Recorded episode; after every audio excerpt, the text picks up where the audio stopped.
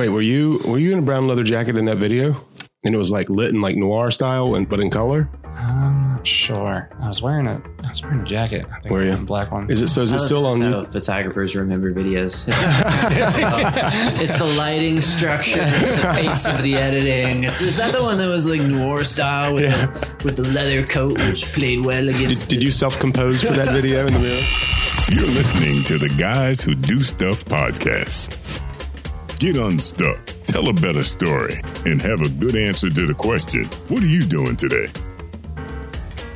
On today's episode, we have Dave Shea, wedding photographer, father, husband, taco hunter extraordinaire. And Dave talks about how he nearly lost it all and what he has learned about growing and building a business so that you can enjoy your life. 250 weddings in seven years. Um, so I'm averaging sometime somewhere around double that. Well, you look like you're in your twenties. How, how is that possible? the uh, uh, the age doesn't show too much just yet. so, how did you get so successful so young? What do you think were some of the contributing factors to that? Well, so I had, and it, and it's a. I'm always hesitant to say this because there's such a fallacy built around hustle. Hustled hard, uh, and I started out where everyone else wanted to shoot, and so I was like, I'm going to shoot as many as I possibly can, and I'm just going to go and What do you any think? chance. What do you think the fallacy around hustle is? Because I think it's part of it's true Hustle, too. hustle. I think I'm with you. Oh, on, yeah. I'm with Hustle. you on like yes, you should work hard. I don't know if, Yep. but there's something about the hustle mentality that that rubs me the wrong way. I'm curious what rubs you the wrong way. Man, I don't know if it's just creatives or if it's just this this rising culture over the last decade or so, but people are like, oh, if you want to hit the American dream, you got to make it. And there's so much more competition. And we were growing up like, while we were growing up, we were told, yeah, yeah, you can do anything, whatever. And Yeah, I think Gary V's "Crush it is is the, is the tipping point there, right? Yeah, and it's very like, and I love a lot of the stuff that Gary puts out. And he's like, I just do this and get up at like 3 a.m. and do this stuff. And the thing is, so many people will ruin their life to build a life. Uh, so they they talk about going into, I'm going to try and start my own business. I'm going to try and launch this new venture, do whatever Yeah. it is. And they throw 90 to 150 hours a week at it, which is awesome. And sometimes that's what it takes, but you have to do that for a time. It can't be a lifestyle. So if I've got like a 90 hour week coming up where I know like I'm going to go real hard this week trying to get as much stuff done as possible, that next week I'm taking completely off Right. because my wife is important to me. My kids are important to me. Mhm. Yeah. And it doesn't matter what I build in a business if I ruin the rest of my life. Yeah, I think that's part of it for me. There's no recognition of the seasonality of life in hustle mentality. Yeah. It's like, I'm just going to keep busy. And I think keeping busy is a mistake. Oh, yeah. Um, you should work hard. But when I say I think keeping busy is a mistake, this is what I mean. I mean not prioritizing what are the important things and focusing on those things, regardless of how long they take you. Mhm. I think that's the mistake. Like I'm just doing stuff. I'm doing stuff. I'm doing stuff. Yeah, And yeah, you just sometimes yeah. that something sticks and you get lucky. Mhm. But that's part of the problem I think I have with the the way that hustle is portrayed right now. It's not a thinking man's game. It's like Well, copy paste what you see other people are doing. It's very it's a very like look at what I'm doing as opposed to I'm being very thoughtful and intentional about the way that I'm spending my time. And you just mentioned what I think is a great phrase. Like I don't think a lot of people think about it that way. How do you build a life instead of like how do you live one? Mhm. That's, I mean, that became a huge thing for me. So I, I was mentioned a little off the air or potentially on. I'm not sure. We're always recording. we'll go back and record an intro Yeah. later and we'll just choose when to start. we had you mic'd when you rolled in the driveway. got mics in the trees out there. and uh but like i almost ruined i almost lost everything in the sake of hustle i mean i i got into this and i wanted to be the best photographer in new york and new york is not an easy market to survive in as a photographer it's not an easy market to survive in anything Did you have formal training? no I, I took an intro to digital photography course and then i wound up working with the professor that summer and just shadowing and then everything else i learned from like free apprenticeships like i mm-hmm. would just show up and carry people's bags that i didn't Yeah. know i just liked their work and i was like hey maybe if i watch them enough Yeah. so like I wasn't even shooting half the time. I would just watch people on their wedding days and what they do. And Isn't I- that crazy? That principle, like I tried to be self-taught with digital stuff. Like I, I would take the online course. I would, I was the guy that would read the Adobe Creative Suite manual when it came out in the box, the one you paid like $2,600 for. Yeah. And then I'd go to the store and buy the supplemental. At the time it was like Macromedia's Guide to Dr- Dreamweaver that was like seven, 800 pages. And I would pour through that thing. And then when you meet somebody that already knew how to do it, or when you would meet someone like that and get the opportunity to sit down with them for an hour and 30 minutes and pick their brain, I would learn infinitely more Mm. in that hour to 30 minutes than I would from just struggling with the source material. Yeah. Because you learn so much from people who have experience. You learn their tips, their tricks, their shortcuts, their secrets. And what you're getting is the wisdom of their experience Yeah. versus like yeah. just regular old instruction. And that's kind of like where you are also gifted, Dave, right? You're in a, you have, you have, you teach people things. So you have a, a teacher's gift and you, um, you consult on Lightroom with folks. What else do you do in that area? So I mean, on the on the mark. So the heart of it is is that I care about people's life and the life they're building, and I think creatives fall into a trap so easily. And so what I really want to do is I want to help people build a better life in the sense of you're working hard, you're doing this stuff. You're not setting up systems in place by default. Most people are sending the same email out 60 times a month um, without thinking about it. And so taking the time to stop, analyze your systems, analyze what you're doing, what you're spending your time on, and then really get those under control so that you're not just throwing your life away. I mean, the thing is, if you start to, I'm, I'm back to that hustle fallacy, you start to ingrain yourself and you have to do every single part of this business. You built two problems. First off, you can't take a sick day. And I know better than I've had, I've shot in some horrible conditions and I've done all this stuff because I built a business around myself, not around my ideals. And that was something that I, I really screwed up. What do you mean on. yourself? No one could do my job but me. I was so around your capacity, We were your talking- time, and your your expertise. Yeah, Yeah. So like I was the one that knew where all the marketing stuff was. I was the one doing the website. I was the one doing the accountant. I was the one doing every single part of my business. And first off, I was burning out fast. But second off, I was operating way outside of what I'm even able to do. I was terrible at website design, um, as other people in this room can attest to. Like I was terrible at all these things. Thanks for letting me doing- read your website, Dave. Joe's not terrible, Dave. Sh- shame on you. It's like there's so much stuff that I was it, it was built around me and so now I had built this cornerstone of the business around me instead of about what I was passionate about and so then when I started to actually have to run the thing it became a huge job way worse than the one I had left to go start this thing yeah. and uh, it really became a, a big deal. And so when I decided to start teaching, I was like, I want to help people when they do go into this field. I want them to build a life that's actually worth living. Like, because I built a life. I left 110 hour work weeks as an engineer to work 130 hour work weeks for Yeah. myself below minimum wage. Because at a certain point, you're not thinking about So how much wait, you're so making wait. per hour. All right, so rewind. You were an engineer, so I'm. That's how you. You seem like the kind of guy who came out of the womb with a camera and just started. It was blasting awkward it. for mom. Yeah, and the doctor. Yeah, yeah, yeah, yeah. Good thing it wasn't a DSLR. Right? yeah, I uh, so I I actually didn't get into the the camera industry on any way on purpose. Uh, I actually got recruited by Fujifilm.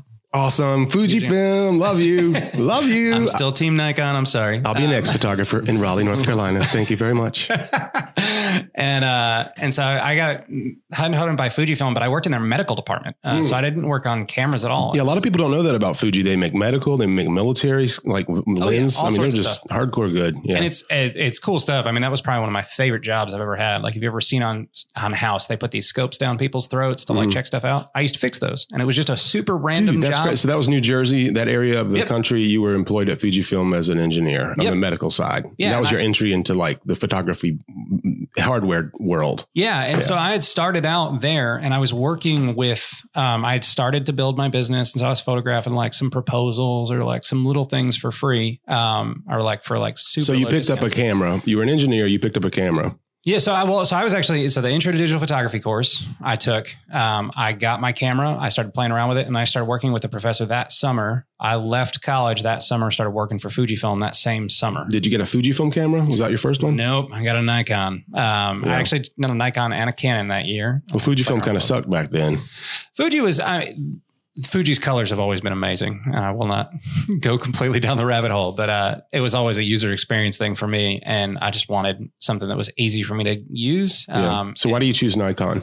so now the reason I use Nikon is because I shoot in unreasonable conditions. Um, like there's been two flood warnings in uh, the Carolinas in the last six months, and I've had weddings in both of them Oh where I've been outside just getting drenched and downpoured on, and there is not another system in this world that I trust Right. the way I trust those Nikons. Right on. Um, some could say that for the 1DX series and all, but the but Yeah. the heavy duty DSLRs that are weatherproof, the Peter McKinnon stuff, the, Yeah. all that is just okay. I got Oh, you. yeah. It's hard to beat it. I mean, I got a Fujifilm. I got two of them, and they're now they're made in China, which doesn't mean it's horrible, but they're not known to be as robust, right? Yeah, uh, if I so like, and I have a Fuji. I've got a Fuji for my personal work. Um, See your personal work. Oh yeah. So when I'm Mhm. not when I'm not under the time crunch or under the like I need this to work in every single condition, I've I've gone to Fuji for a lot of stuff, um, and I've really enjoyed it.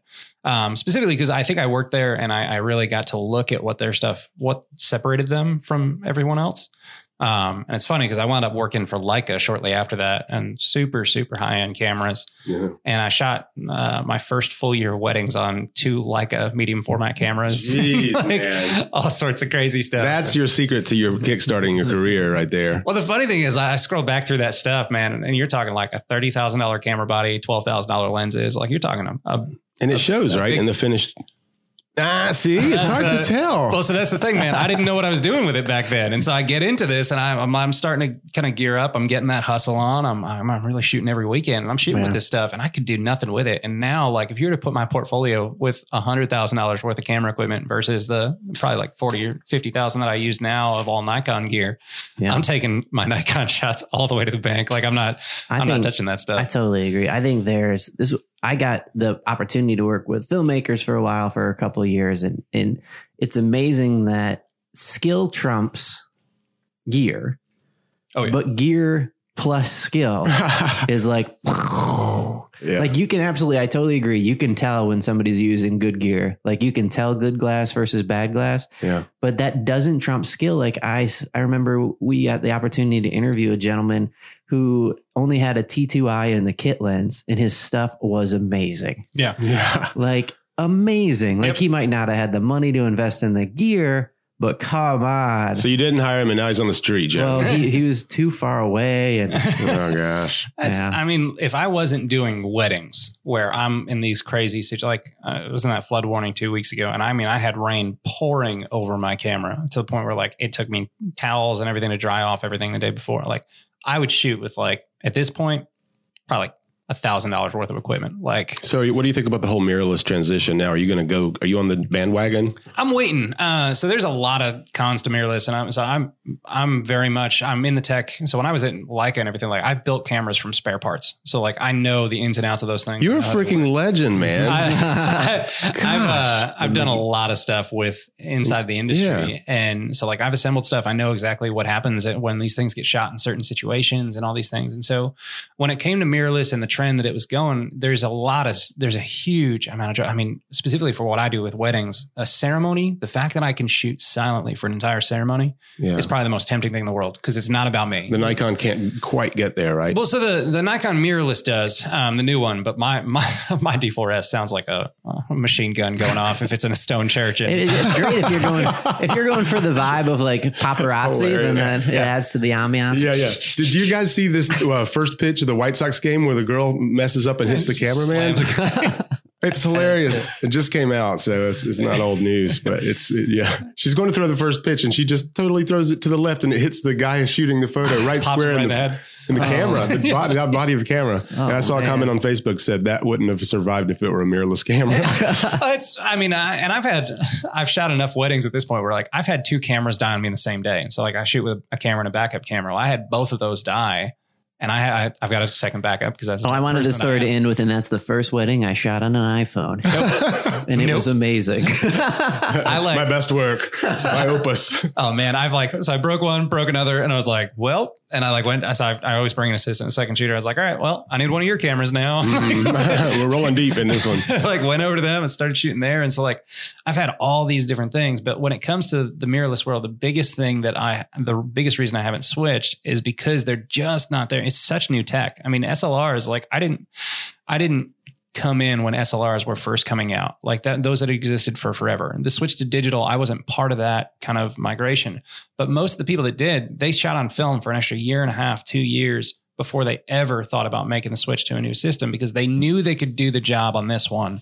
They didn't need to jack up their entire workflow, their entire system to start over until it had been established. And I think the mirrorless thing, for me at least, is just a little too new. People are just ironing it out. Like the the Sony thing is a huge thing right now. But with Sony's, the thing is, like they've had two generations total of cameras that are usable in a professional setting.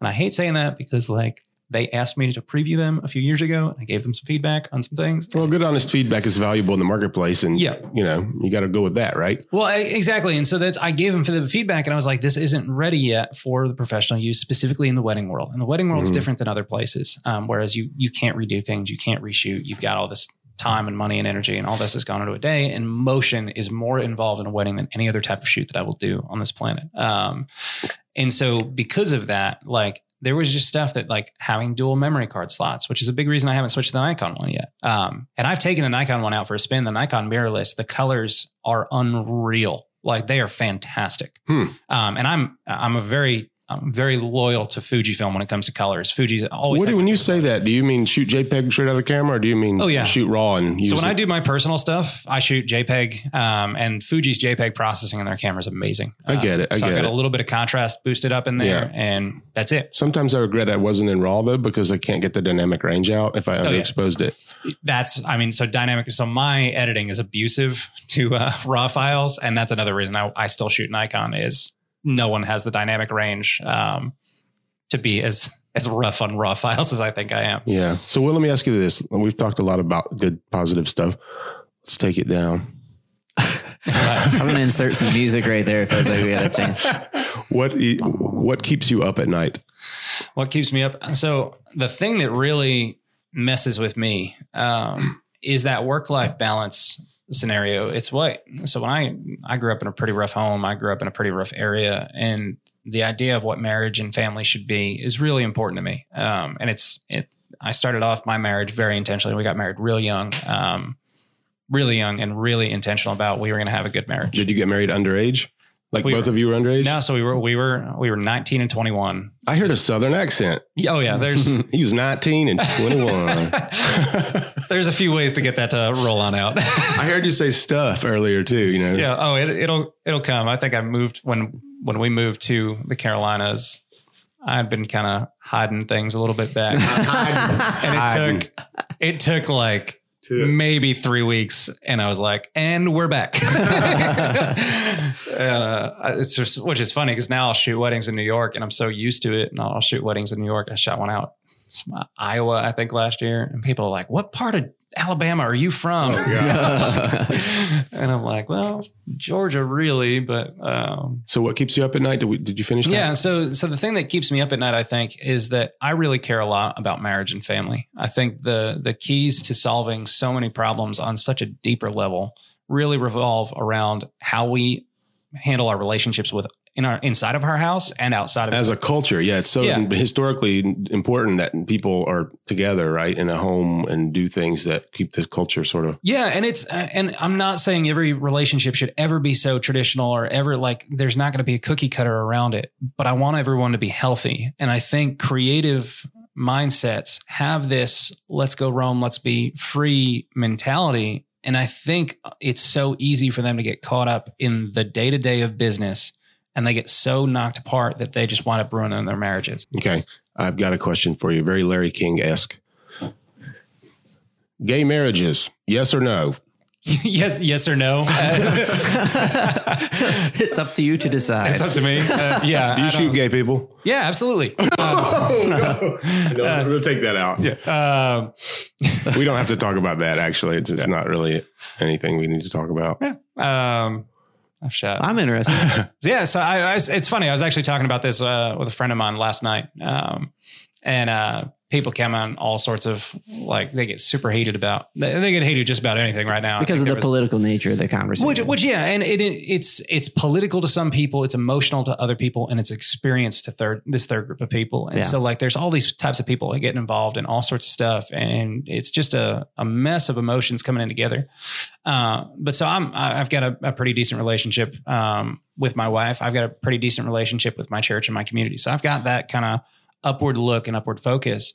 And so when I first started out, like there was this temptation, like, do I believe gay marriage is right? Do I believe gay marriage is wrong? And then it dawned on me, I'm like, dude, I, I can't get my own life in order for more than maybe 45 seconds at a go if I'm sleeping. like, like I wake up and the first thing I do is like I'm grouchy and so I'm like, man, and I'm like, that's not healthy for my wife, for my marriage, for anything like that. Like, how am I going to look at somebody else's marriage and be like, hey, this is the way to do it. Yeah. I know so much more than you or anything like that. There's and a, then there's a big difference between separating the the political side of the conversation, which is at worst, like, what do you think about this? yeah, At best, like, what's best for everybody? yeah, and separating that angle of the conversation, which is completely different than, let's say, somebody that you know who is a homosexual is getting married Yeah. and they want you to share that event with them.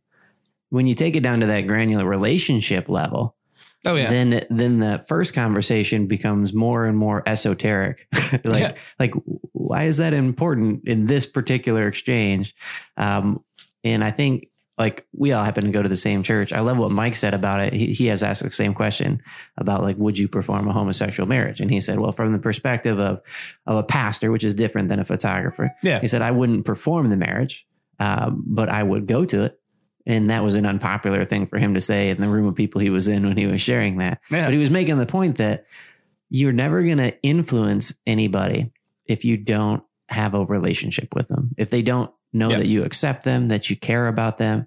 And unfortunately, this issue has become so politicized and everything that I fear that a lot of time when people are having the conversation, they're having a conversation about a a principle out there that is not our role. Like we don't work in government, which is the role of government to decide things like that. Yeah. Uh, Yeah. we don't we don't sit in those seats and part of that conversation. We get to vote. That's awesome. We live in a country where we get a say in that. So we Yeah. should keep informed and we should use our votes the way that matches our principles.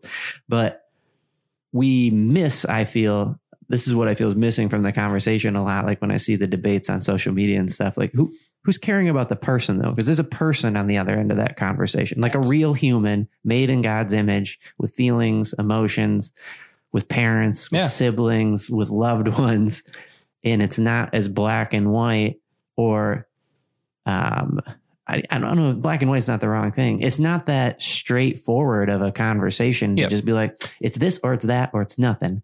Um, it's really just about let's just use a name, like say her name's Sarah. It's about Sarah, Yeah. you know, and what's going on in her life. Um, that's probably the way that I try to remind myself to think about it and not get so mired down in the political. So there's a point for that conversation, but I'm kind of with you on like when it comes to whether or not you attend or shoot or be a part of something that you disagree with. We do that kind of stuff all the time when it's not political stuff. Oh, Like, we'll happily go to something that we'd rather not go to to support a family member. Well, I, Um, that, that was the conversation. That's where the conversation tailed off last night, and, and we were talking about this and and how a lot of my friends that have a belief in, in God and aim for that relationship, they won't shoot uh, gay marriages or anything like that, but they'll also shoot people's weddings who were disagreeing with other parts of the Bible, and so they kind of have these little like pet sins or things yeah, like that. And that's a weird slippery slope, huh? Oh, like, I'm not cool with that, but you guys lived together before marriage, which also I mean, Okay, so sleeping together before marriage is biblically wrong. So living together, let's be realistic. If you're living together, you're probably sleeping together. So- Oh yeah. well, and so there's that there's that discussion where you go, all right, well then if if if this is a matter of morality, what am I doing? But Yeah. like the truth is, what a weird screening process you'd have to go through as a photographer. yeah, and I mean, and, and I don't Could you please list your List six your- months recent sins Well, and I can make a judgment call? yeah, and I'm like, do you gonna just like host that questionnaire on your website and Yes. uh, like write on your contact form, like, are you doing these? Like, like, am I getting background checked or like, am I gonna hire you here? And like, and the truth of it, How many drinks do you plan on having at the wedding? Dude, and that's- like how granular are you going to go like, with this thing? and I don't shoot like not every wedding I shoot is in a church. So like I, I've walked into like groomsmen getting ready and like three of them are doing lines of cocaine. And I'm like, well, I'll be outside. See you guys in a few minutes. But like you just come into this and you're just like, all right, well, you're supposed to have these really strong opinions about these certain few things. And the truth is like, I do what I do because I care about the health of people's relationships and what I can do to bring that on forward and Yeah. bring that outward. And You so, should you should have at least put the 50 mil prime on and made photographs of that coke. Yeah. That would be a hit. I, I have a very strict policy at Dave Moments- Shea Photography about not having anything that can be subpoenaed. and the amount of times I've had to reference that, I'm like, hey, no, That would be a horrible Seinfeld, like a Seinfeld episode where the photographer gets subpoenaed for. dude, I, I literally, I like have like a, like Yeah. a Dave Shea Photography has like a corporate guideline type thing. Uh, it's like a, I don't remember what they call it. It's like, rules of mm-hmm. whatever. Engagement. And you, yeah, basically, and you can like always go back bylaws. I think is what you so you can have for your Yeah. LLC. You got bylaws, and that's one of them. It's just like, hey, I don't want to be in court. Yeah. Like it's really That's a good tip. I think I like the idea of if we would spend as much time caring about the relationship or we would prioritize that above our political stance, I think we'd be in a better situation. I- Situation. in a situation in the in the majority of our situations. you I don't like care. I don't care what it is. Like that's the thing. Like it doesn't matter what issue it is, whatever. Like if your priority is the individual, yeah. if you are prioritizing them, their emotions, their feelings, their well-being, So- like their growth, like So I have a question for you. Yeah. you. Is it back to business? You are expanding, and, in, and I know you guys are working on some cool new concepts. You're going to be Yeah. laying out where it's like time management. Yeah. How do you balance, or how do you anticipate? What are the challenges going to be balancing this whole new like I'm a virtual person now, my company, and reaching me versus keeping in contact with the client? Yeah, and uh, so that's funny. Actually, I, I just did this uh, an interview on scaling your business uh, not too long ago, and the biggest thing is so when you go into business for yourself, I think you you prioritize this relationship, right? And so you you start dealing with your clients. You like your clients, so you have them over your house all the time. You you do whatever. So when I first started out, my wife and I would go out to like we'd do an engagement session with them. We'd go out to dinner afterwards, and then after that, we'd go and on their wedding day, I'd show up like a couple hours early and do all this stuff. And so I started to like really build in this time. Well, the that's where all of a sudden it became a slippery slope of I was spending hours and hours and hours in my business doing extra things for free, which were nice. But I started to take that same like personal approach to every single thing that I did inside my business. So if somebody owed me money, rather than just have an automated system that would say, Hey, your bill's due.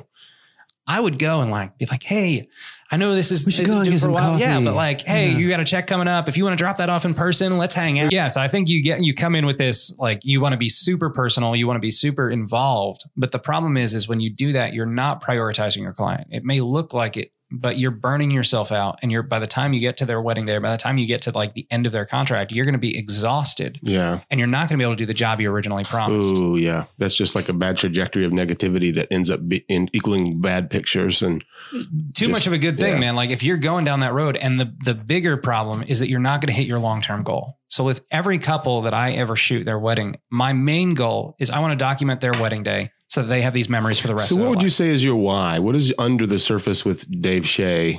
I know. So, and and that's basically it comes back to. So the funny thing is the training, this, the photography, everything all comes out of that same desire. Where I just love seeing strong marriages. I love seeing fathers and mothers have good relationship with their kids.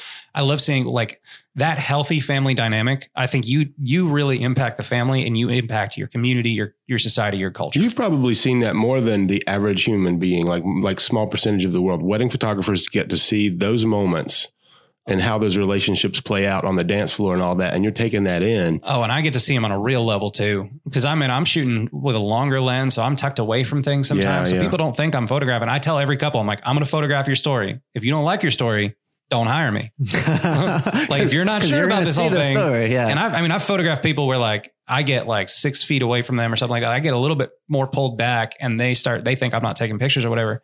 And I see them on their wedding day, like swearing at each other or like super frustrated or angry. And, and you can see the, the kind of bubbles that they haven't worked out in their relationship coming up to the surface. And so you see that tension, that anger and stuff. And that's behind the scenes. That's the story of their day. And that's the story of their relationship. It's just not healthy.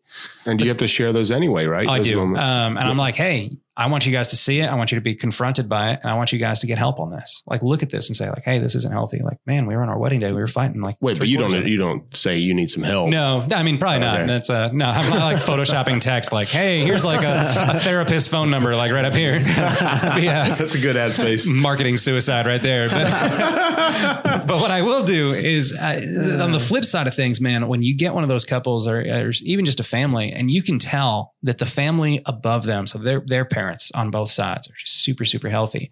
And you can see their marriage just super healthy as it starts off. And you like, I'll watch them grow and I'll see them as a family kind of grow into it. And it's crazy how much impact they have in their, in their entire, like their whole wedding day. So like you're talking like wedding days have anywhere from like 50 to 400 people there. yeah. And if the couple has an awesome relationship on that wedding day, every single one of their guests is amazing. All right, I have a question. You've seen the movie Wedding Crashers, right? Yes. Have you ever met any, you know, real wedding crashers? Like, I've seen people be removed, we'll call it, on more than one occasion. It's some pretty fancy. Were, they events. strangers? Uh, I've seen uh, wedding horror stories is a, an episode all of its own. 'cause I've seen, I've had EMS called at four separate weddings. What's the craziest thing you ever remember happening? I saw a, uh, let's see, I saw a bride and groom so drunk the uh, cake knife went, missed the cake, got the bride's finger. Um, Oh my gosh!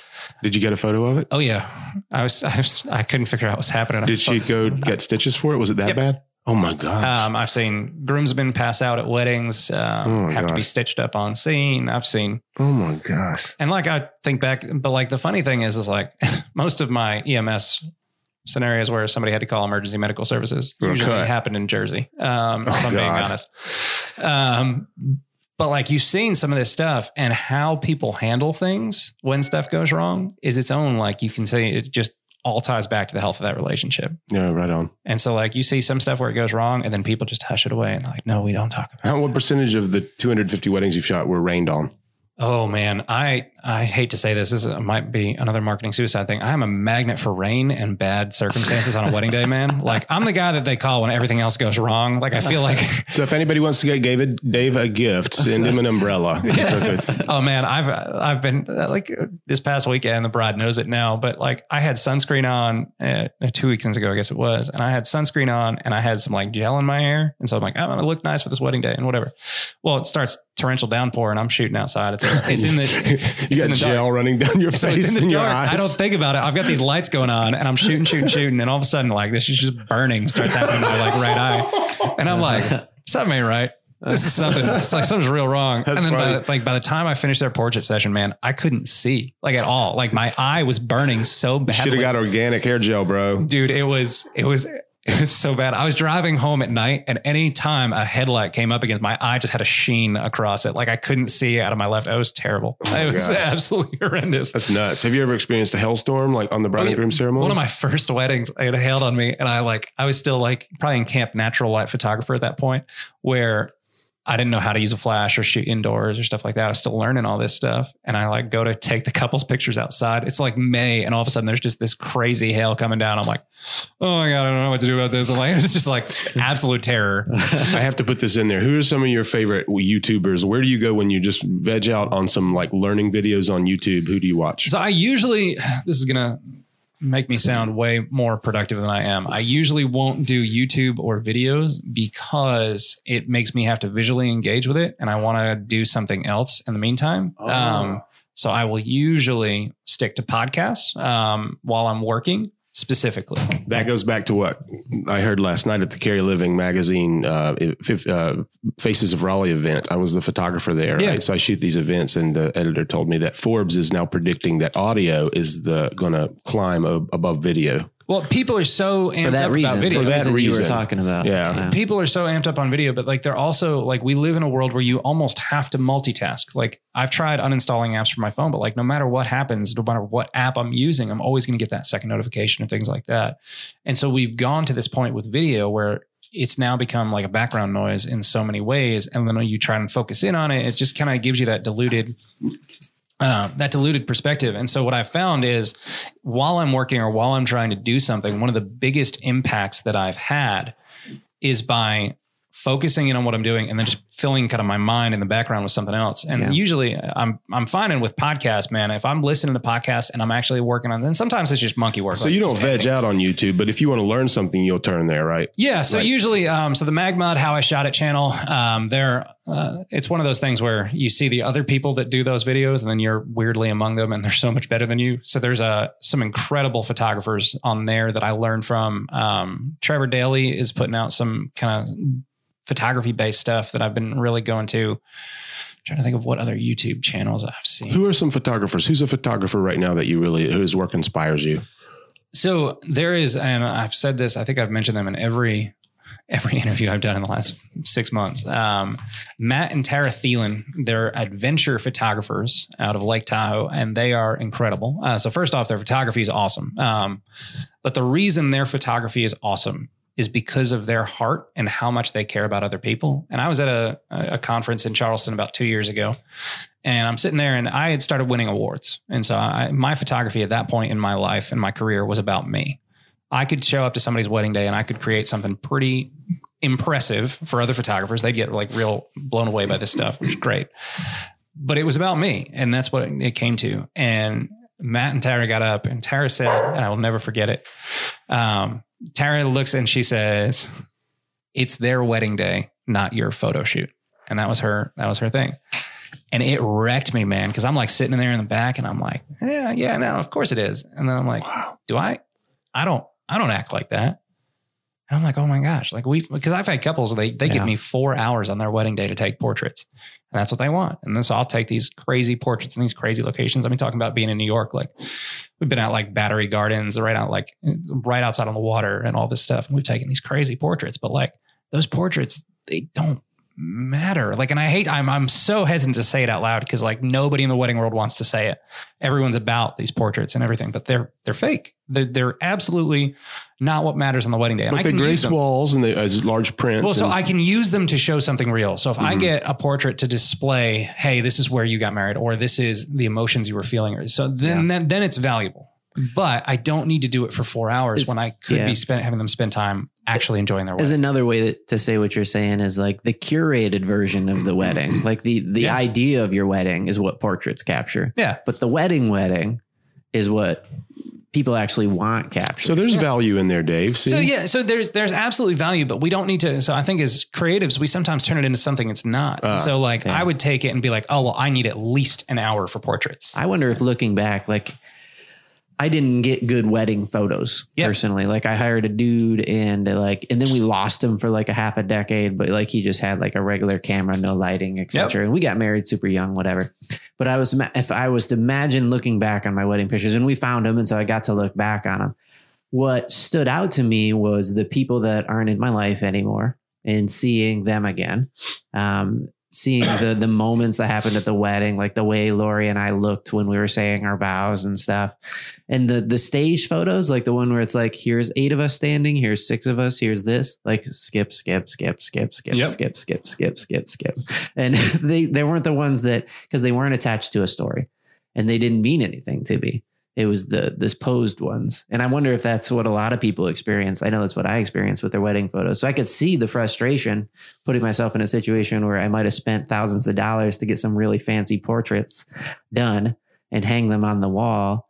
And I mean, I guess in a sense, they'll remind you of your wedding day, Yeah, and it, but it they don't tells, remind tells you a of the moments. yeah, I don't think it's going away. Oh no, it's it's not. But I, you'd be amazed at how many people. The only reason they book me is they're like, "You're the only person that had a moment on your website. You're the only person that mentioned."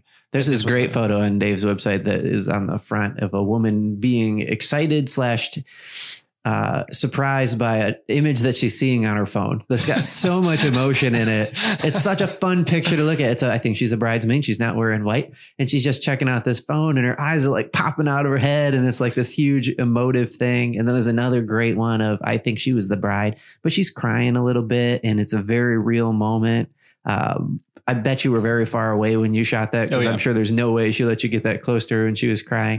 but she, it looked like she was having a moment to herself, being reflective about something. And there are photos on there that are very emotive that capture the personality of the people. Um, whereas when I was doing research and looking at other people's websites, a lot of them would put things on there that were technically proficient, right? So you could tell these are well composed. Man, that hair light's right on on that photo. He's really popping off the background. All those things, but there's no moment there. Uh, it's profession. It's proficiently good, Yep. but there's no moment there. And I think, I think that's just a rule for artists to pay attention to, whether you're a photographer, whether you're a designer, whether you're a content creator. Like, Yeah. people are looking to connect to a story Yeah. to feel something when they look at something. And i think a mistake that we in the in the field of being creative professionals often make is we design for our portfolio. Oh, so when you were saying that before like a lot of people do that. A lot of people in my profession do that. They'll Yeah. design a website for their portfolio but it's not your website That's- just like just like that very wise woman said like that's not your wedding day man it's Yeah. not your photo shoot that's uh that's somebody else's thing you've got to remember who you serve, and Yeah. you've got to remember how you want them to feel at the end of the process. And that's it. We're in the service industry. And I don't are. think a lot of people think about that. I think a lot of people think of artists as like that temperamental, if I don't get my way, like I'm going to do everything. Yeah. Um, but the people that I I want to work with are the people that genuinely want to help me out and put my needs above my Yeah. my needs above their Oh, own. dude. I mean, like I'm buying, I'm buying a house right now. Right. And so like, we're going through this process and I'm trying to find people and the, the fir- first guy I connected with and uh, yeah, he's trying to sell me something. All right, cool. But then I like talk with like, um, I found an awesome realtor and I found an awesome like mortgage dude. I don't, I'm, I'm way inequipped for this. My A wife, lender, be- yeah. yes, lender. Uh, my wife is the one to, to handle this. Um, but like I finally found two people and I'm like, and they're like, all right, well, what's your budget? All right, let me see what I can do to help you get there. And, and that's their, their conversation as opposed to, no, I think you should buy this right. Because they, they're focused in on what, Yeah. what they get out of it.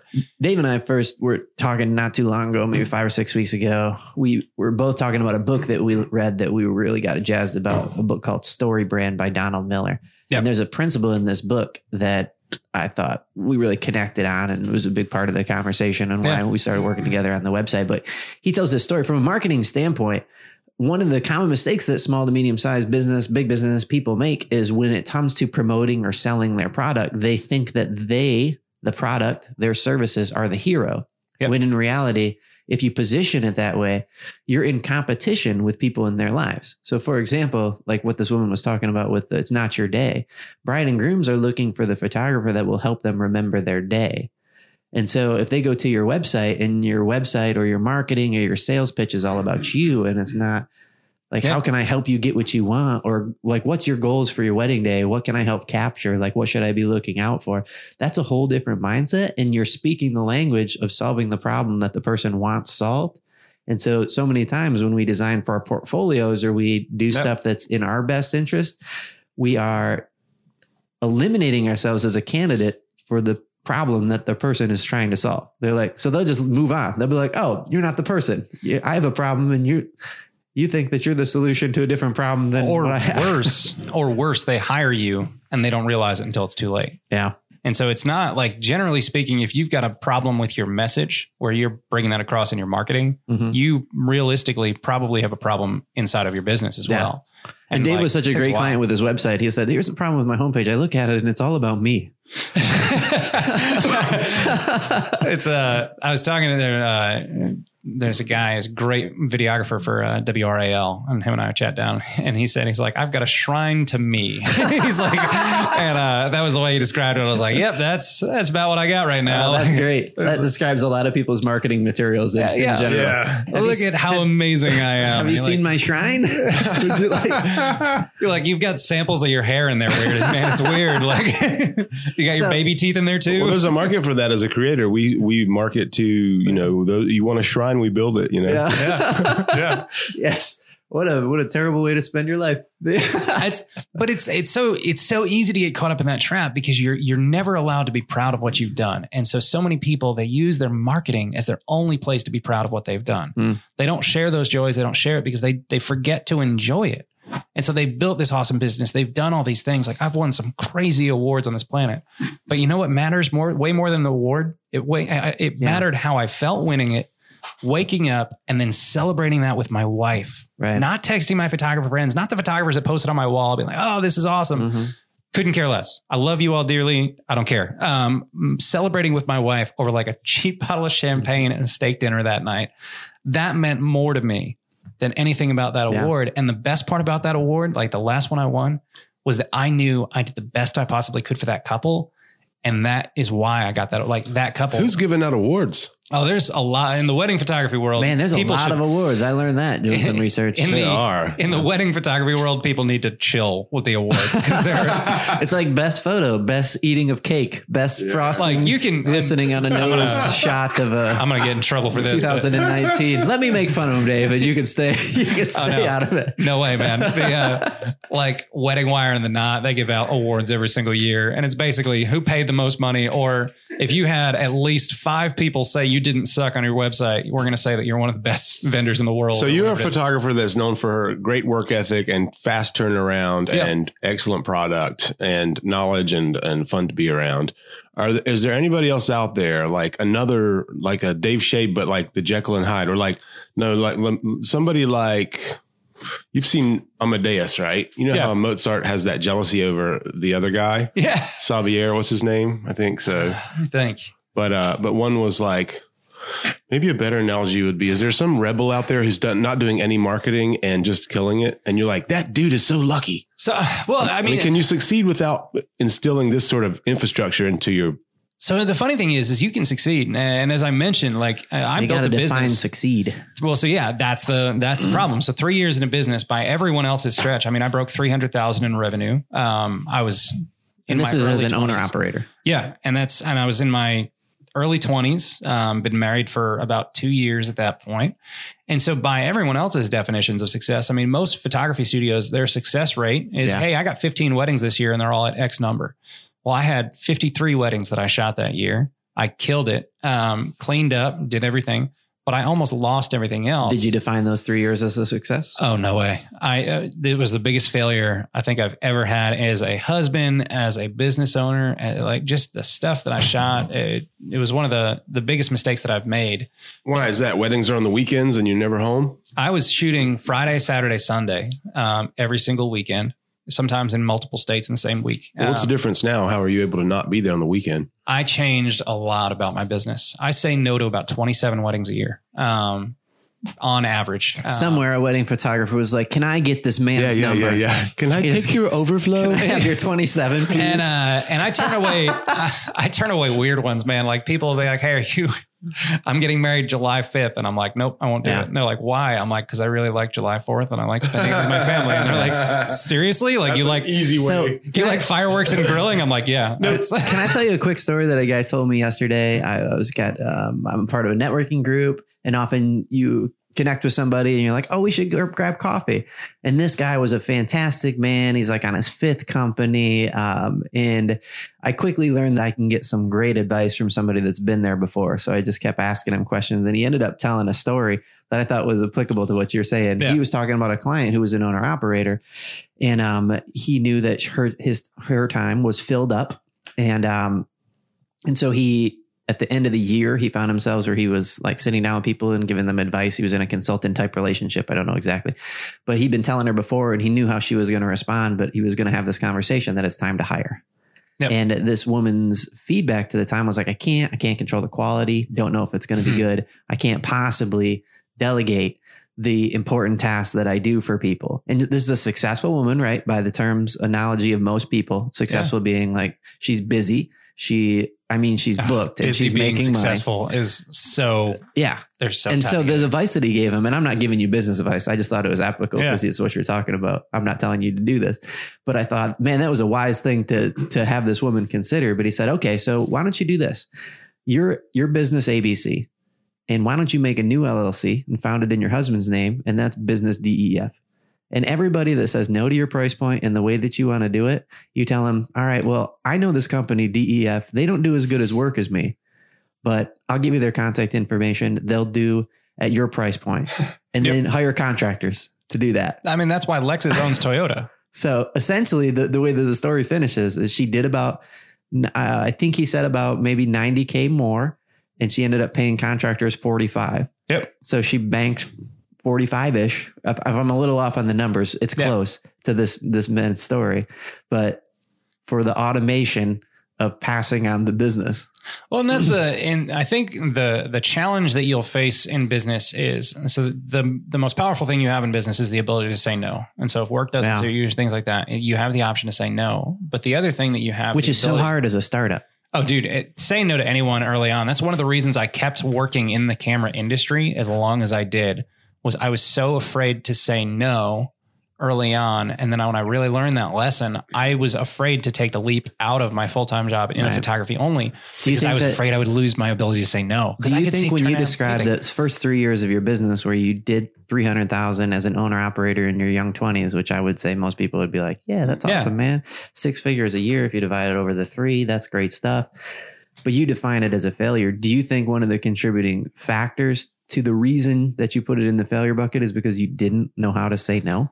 Well, No, so the biggest reason I think I put it in there is because I said no to everyone but myself. I Yeah. never stopped and like if like my wife would come in and she'd be like, "Oh, can we go out on a family day today? And be like, Right. oh no, I have to get this stuff done. Or ah, so your inability to say no to work made you pass on the no's to your family. well, that's the thing. You're always saying no somewhere. Right. Every single choice we make is a yes, no. right. Because Like, what you show up to say be- no to only applies because of what you said yes to. Yeah. Mhm. So like my daughter comes in the room, I've got to get some work done. And she's like, Hey, I want to play Minecraft with you. I'm like, all right. Get out of here. So, so my option is yes, no, right? I got deep into that when the kids introduced me to it a couple of years ago. I'm like, this game is dumb. Got, leave leave dad alone. Yeah. I've got a I've got a mind for diamonds. I came up about six hours later. Like I get it. Minecraft is cool. Uh, but so like you start you start on some so but uh, so you flip that around so say i say yes to her what am i saying no to because i'm saying no to something else Right.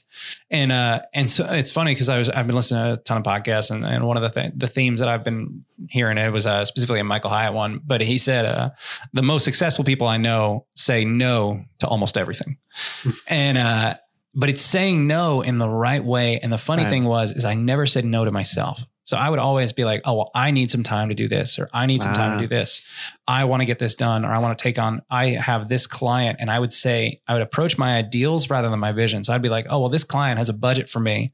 So even though I'm not the photographer they really want, I'm going to say yes because I think it's my ideals. yeah. If I reapproach it, realign that and go like, all right, what are my bigger vision for my life? And if I can pause, look at that, and I can start saying no to the right things, Right. That's where, I mean, Do you think it would productivity, be- everything else Like here, I'm, I'm writing the first chapter of your book on this because I think you've learned a lot of lessons here.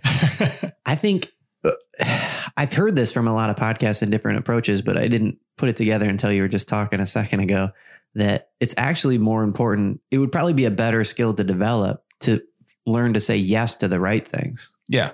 because that's really, I think at the core of this conversation is your priorities. If you have no priorities, you'll say yes to virtually anything that has money with it. Yeah, and you'll get burned out. Which goes back to what you were talking about before, which is like, do you want to build a life or do you want to It's, I mean, experience a life? So or do many you want to people live a life or whatever? They live for that. They live for Friday at five, and that's the that's the that's the goal. That's the dream. Is all right. If I clock out at five on Friday. I've got Yeah. Saturday and Sunday, and that's what I do.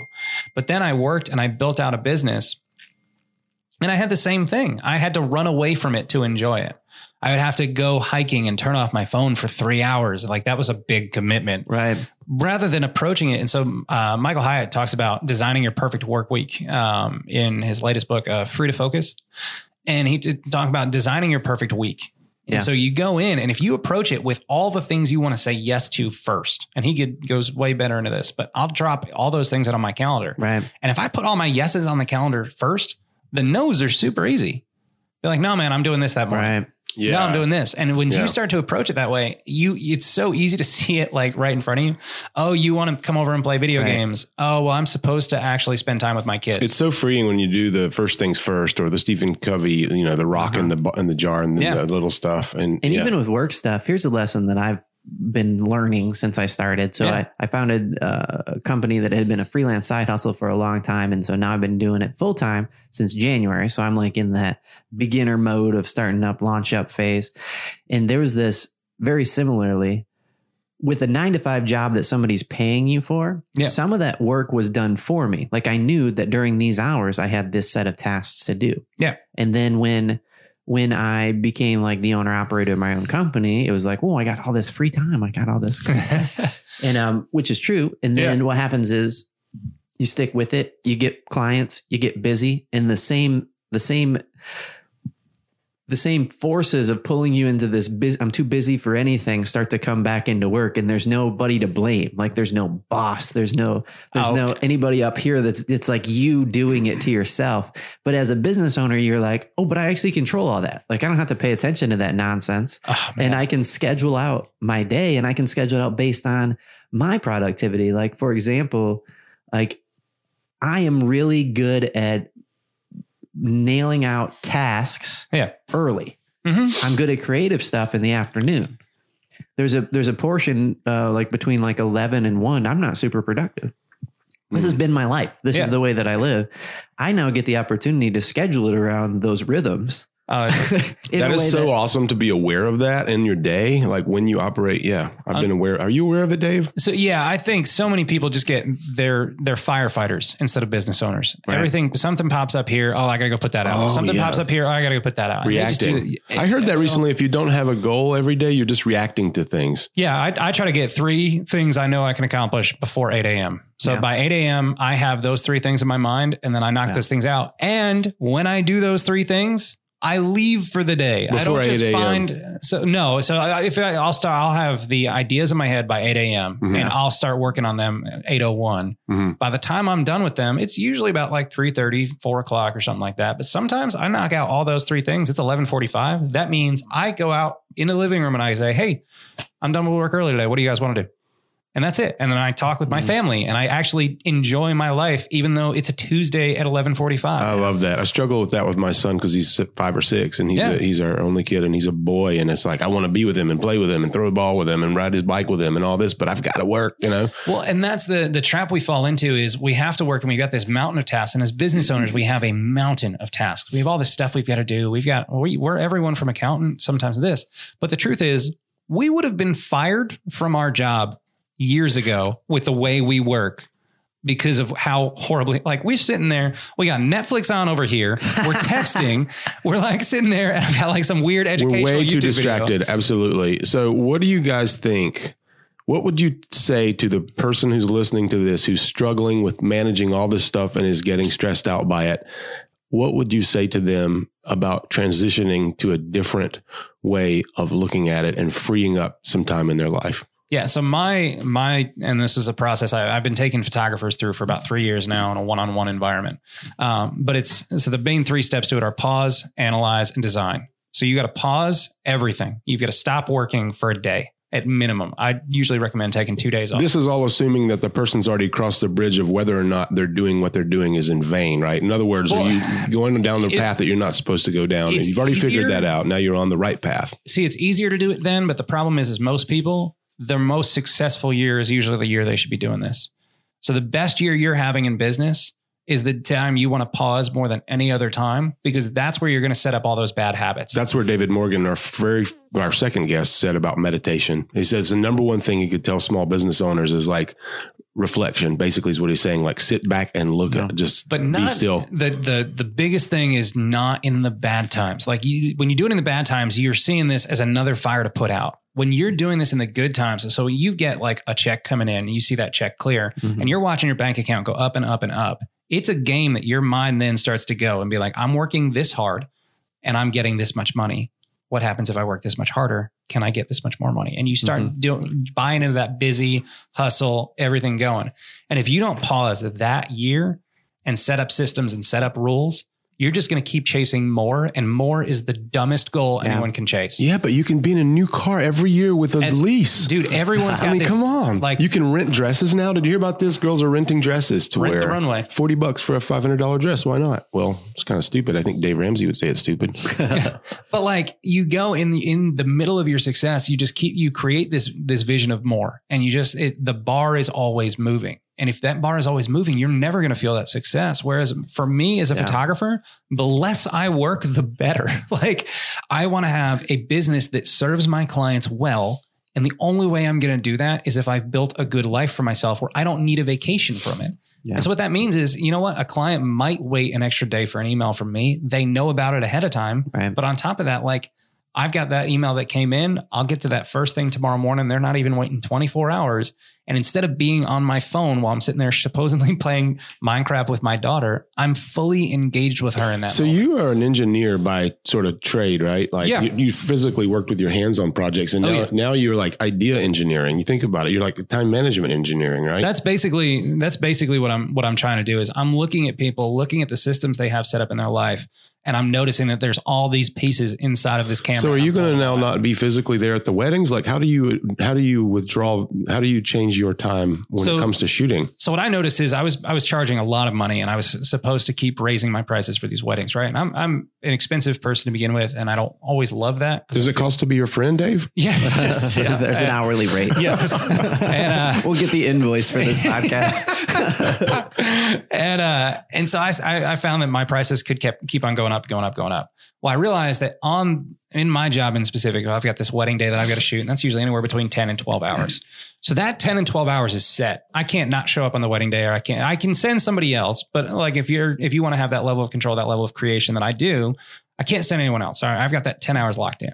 But what I can control is everything outside of that ten hours Got it. whether I'm emailing them, whether I'm calling them, whether I'm scheduling, automating email invoices, whatever that looks like. So I was spending an extra 47 hours per client. So Is that what you mean by analyze? That's the second step. Like just take an honest assessment of the way you get your crap done. So uh, you want to like you want to ruin your if you want to ruin your Friday afternoon, I can tell you there's a software called RescueTime, and you can install it on your on your computer.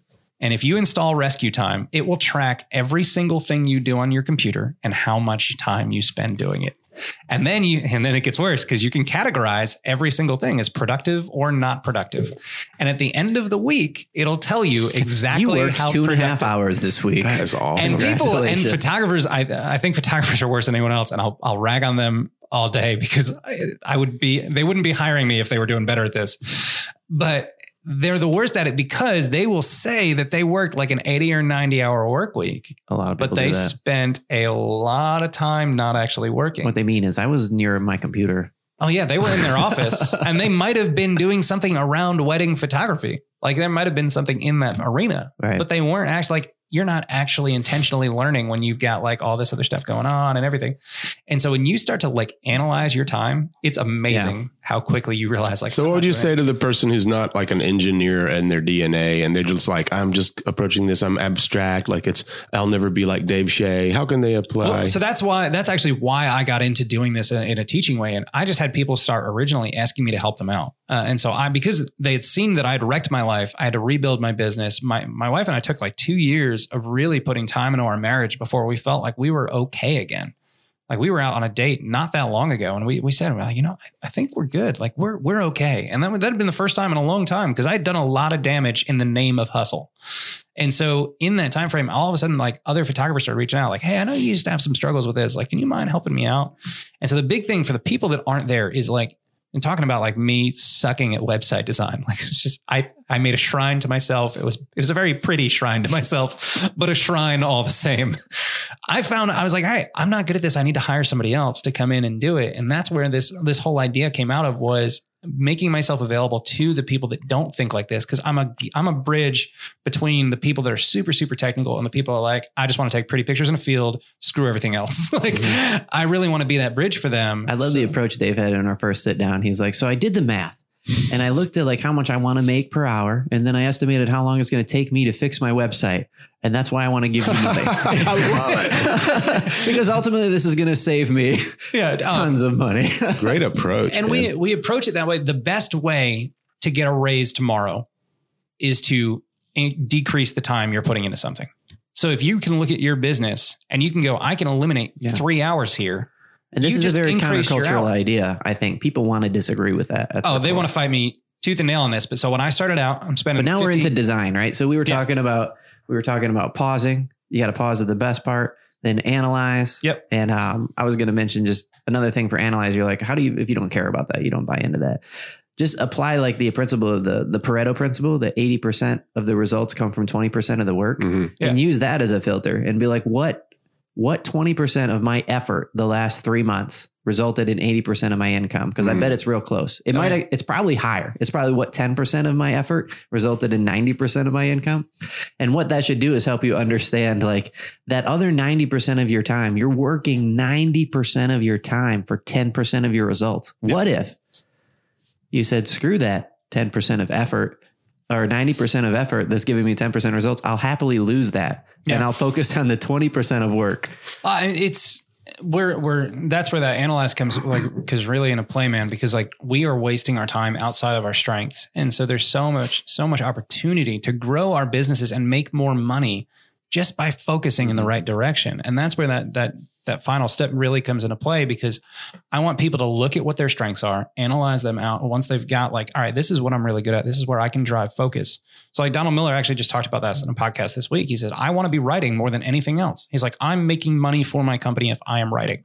So now he's got two blocks on his calendar that he does nothing but write. Donald Miller, I know you're listening to this, and you are a cool dude, man. You're welcome on our podcast anytime. we we've read your books, and we love talking about you. Thank you. and uh and it's awesome because like he's got that he's got that in his mind where this is where I'm the most effective and this is what I want to do. Right. And so when we come to that design that design principle, the most important thing is to look at things and go, all right, you need to spend your time doing these three things. This is where you're going to be the most productive. These things have to get done. Mhm. So you've got the option between delegating them, automating them, or doing them yourself. So you can do this sort of stuff as well, but you're able to pull all this stuff out. So like when I started this, I was spending 47 hours on the back end per client and I was spending 10 hours shooting their wedding, right? So Do you find that there's hours. another category? Because I think a lot of people put in the have to be done category stuff that they're lying to themselves that has to be done. Oh yeah, that's the yeah. There is the third category. It has to be done. no one does it. Yeah. Like Burn it. I have to post in Facebook groups about this picture that I took so that other people can tell me how awesome it is or whatever. Uh, it's probably different per industry, but there's all sorts of stuff that people just shouldn't be wasting their wasting their time on at all. Is that part of ambassadorship contracts? Is that you're required to post a certain So I do it. Yes, I do it. I'm on social media. So like I've I've got like some people will send me certain equipment and I'll test it out or something like that. And I've got to do reviews or just post stuff out. Sure. And so with that stuff, but even that, what I've done is I've set it up where I've got a system for it now. So when I first started out, I'd shoot something and I'd go and I'd do it. So now once a month, I update a folder for I shot this with this light, I shot this with this modifier, I shot this with this softbox, whatever it is. And then I update that folder and then I have it auto post. Mhm. And so Are- are now- there- d- yeah. So yeah, so now I've gone in and I've taken what used to be a 10 to 45 minute task that I would interrupt more important work with Yeah. that I'm serving my clients and doing all this other stuff. And so I've taken that 10 to 45 minutes and now I've reduced it to a five minute task once a month. Are you super excited about software now for like time management and invoicing and all that sort of thing? Do you use 17 hats or any sort of? Yeah. So I'm actually, so this is actually perfect timing. So I, I use a system called Tave. Mm. Um, so it's super powerful. So there was a little bit of a learning curve years ago. They've spent a little bit of time kind of fixing on that. And I also use a gallery delivery called Shootproof. Um, Oh yeah, I use Shootproof. Well, so. Shootproof yesterday that sounds like Acquired, uh, acquired Tave Studio Manager, That's right. which um, I am 10 types of excited about because I love so both cool, softwares. man. I actually know both teams pretty well. I work with the Tave team pretty closely. And how Um, does Tave help in the overall workflow there? so Tave, they it was built um, originally by an engineer who helped start a photography company, so software engineer, and so he's got that like super technical background to him, um, and he's now working with teams of photographers. So they're bridging that gap again, where from technical to creative, they're really doing a good job at filling that middle ground.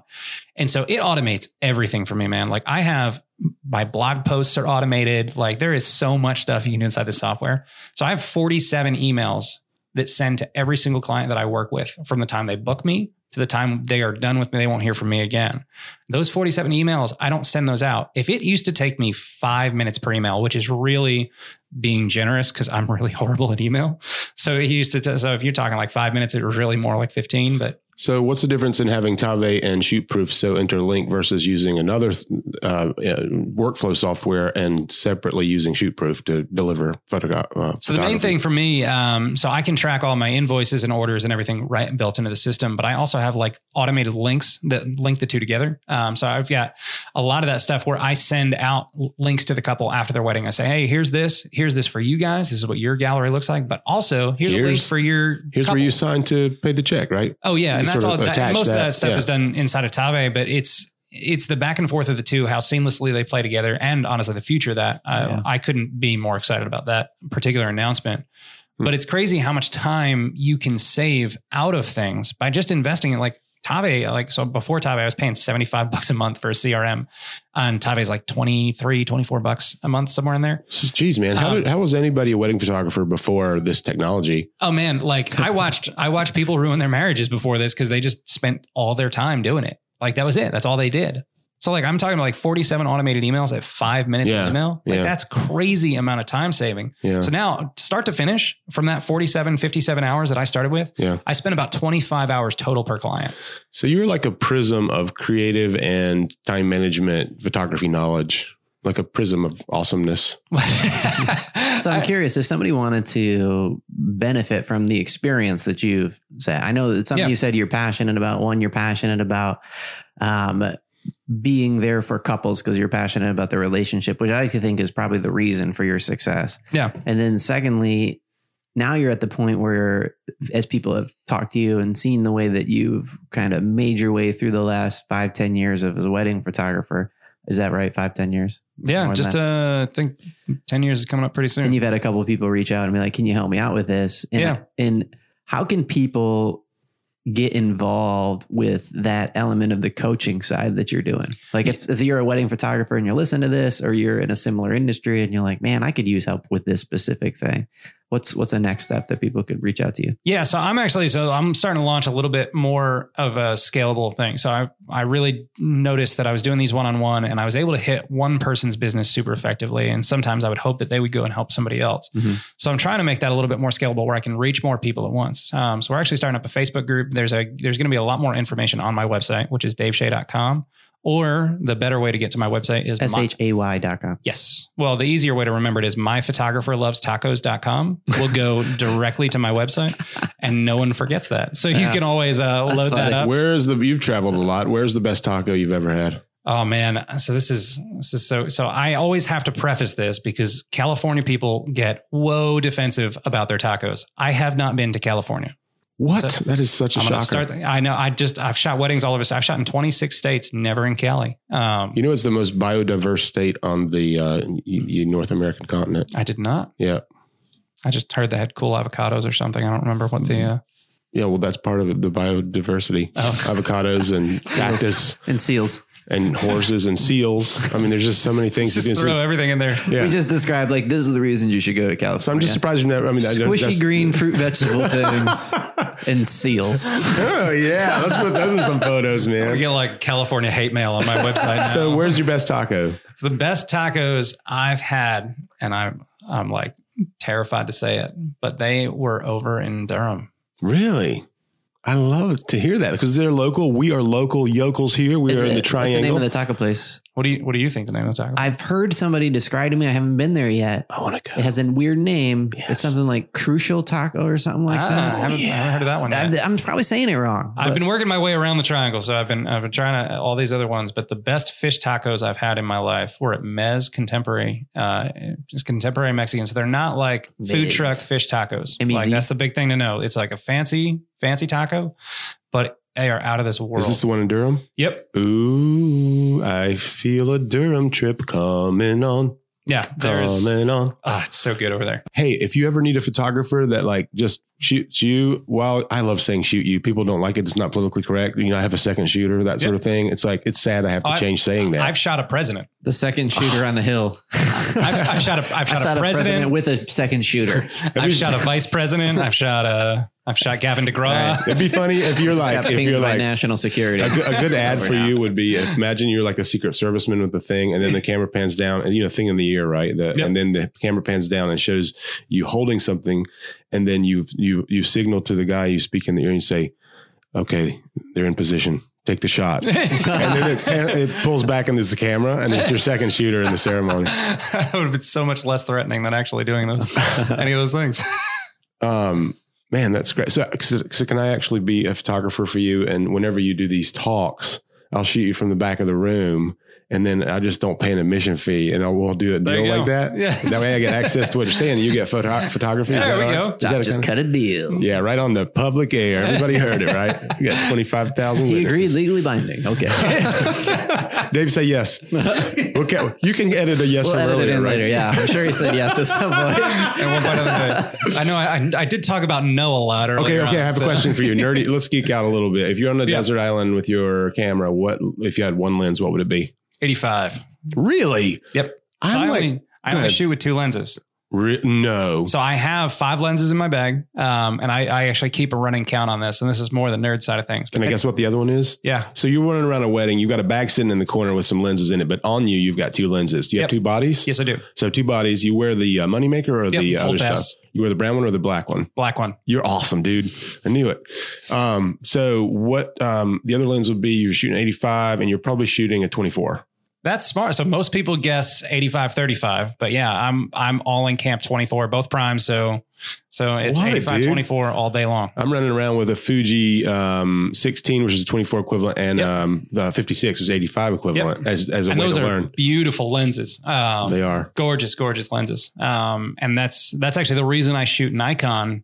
The reason I, I originally signed up with Nikon is I tried every single camera manufacturer's 85 millimeter lens, and Nikon's blew everyone else's out of the water. So, Um, how do you? What does it mean when a photographer says they're beautiful? They're so beautiful. There's such a beautiful lens. Like, what does that Oh, mean? man. All right. So without going too deep level on this, so the, the, there's a few things. So there's there's going to be a character to every lens, whether or not it has like a specific thing that makes it stand out. The way it renders bokeh, the way it renders light, color, whatever that looks like. I've got film lenses from 30 years ago that I'll mount on my stuff, and the colors are atrocious, but they're sharp as anything. And so there's going to be a little bit of an impact there. So there's going to be sharpness, there's going to be performance, um, and there's going to be like things like weather sealing and things like that. But what I care about more than anything else is the out of camera look that I'm going to get out of that lens and the performance of it.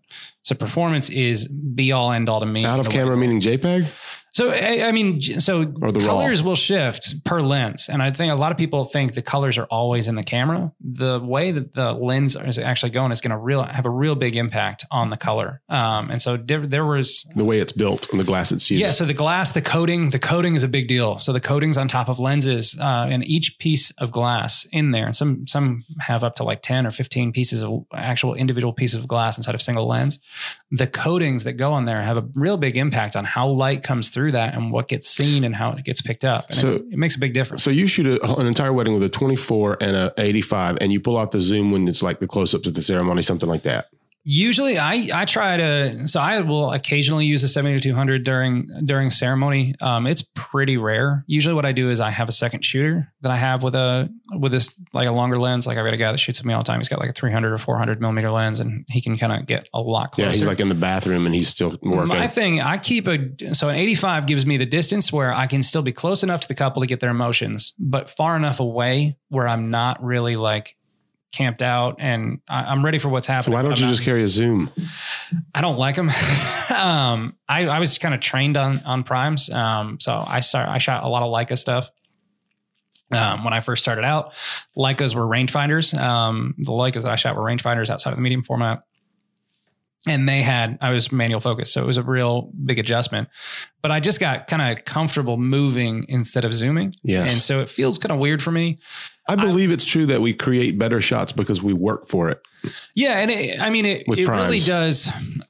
I like there is a guy in uh, a great photographer out of New Jersey. His name's Josh Lynn. Um, and when I first started shooting with him, he shoots with two lenses all day long, traditional wedding kit, 2470, 7200. And yeah, that's his, that's his stuff. But man, he can hit anything.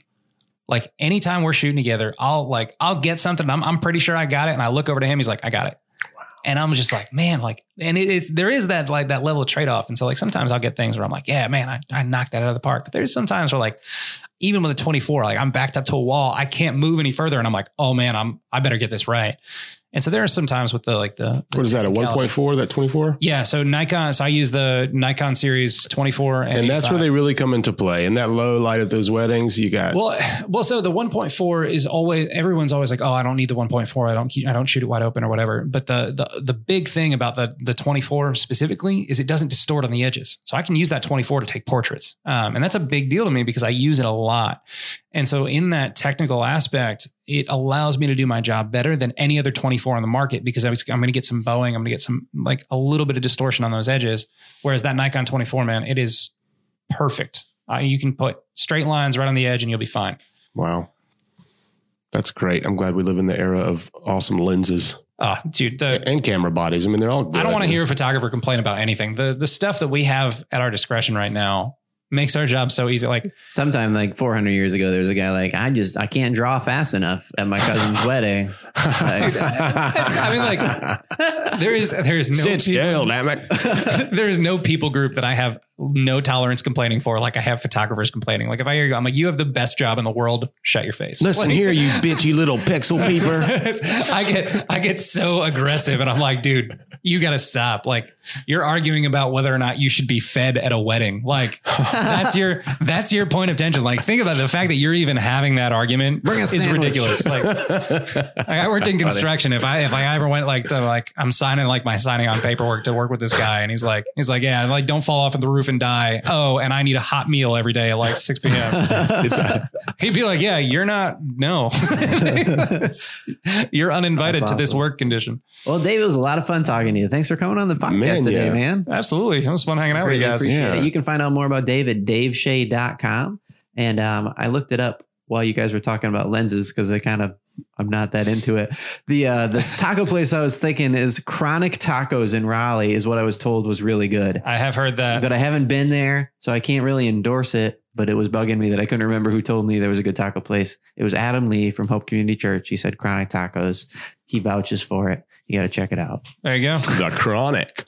And um, you can also, from the consulting standpoint, go to Dave's website, check out the the portion of his website called For Photographers, and you can find out more about like coaching opportunities and how to work with Dave if you're a photographer in that field. And there will be some free stuff popping up there in the next couple months. Um, so there's a lot of fun stuff coming on that page. So definitely keep an eye out over there. Dave Shay Photography.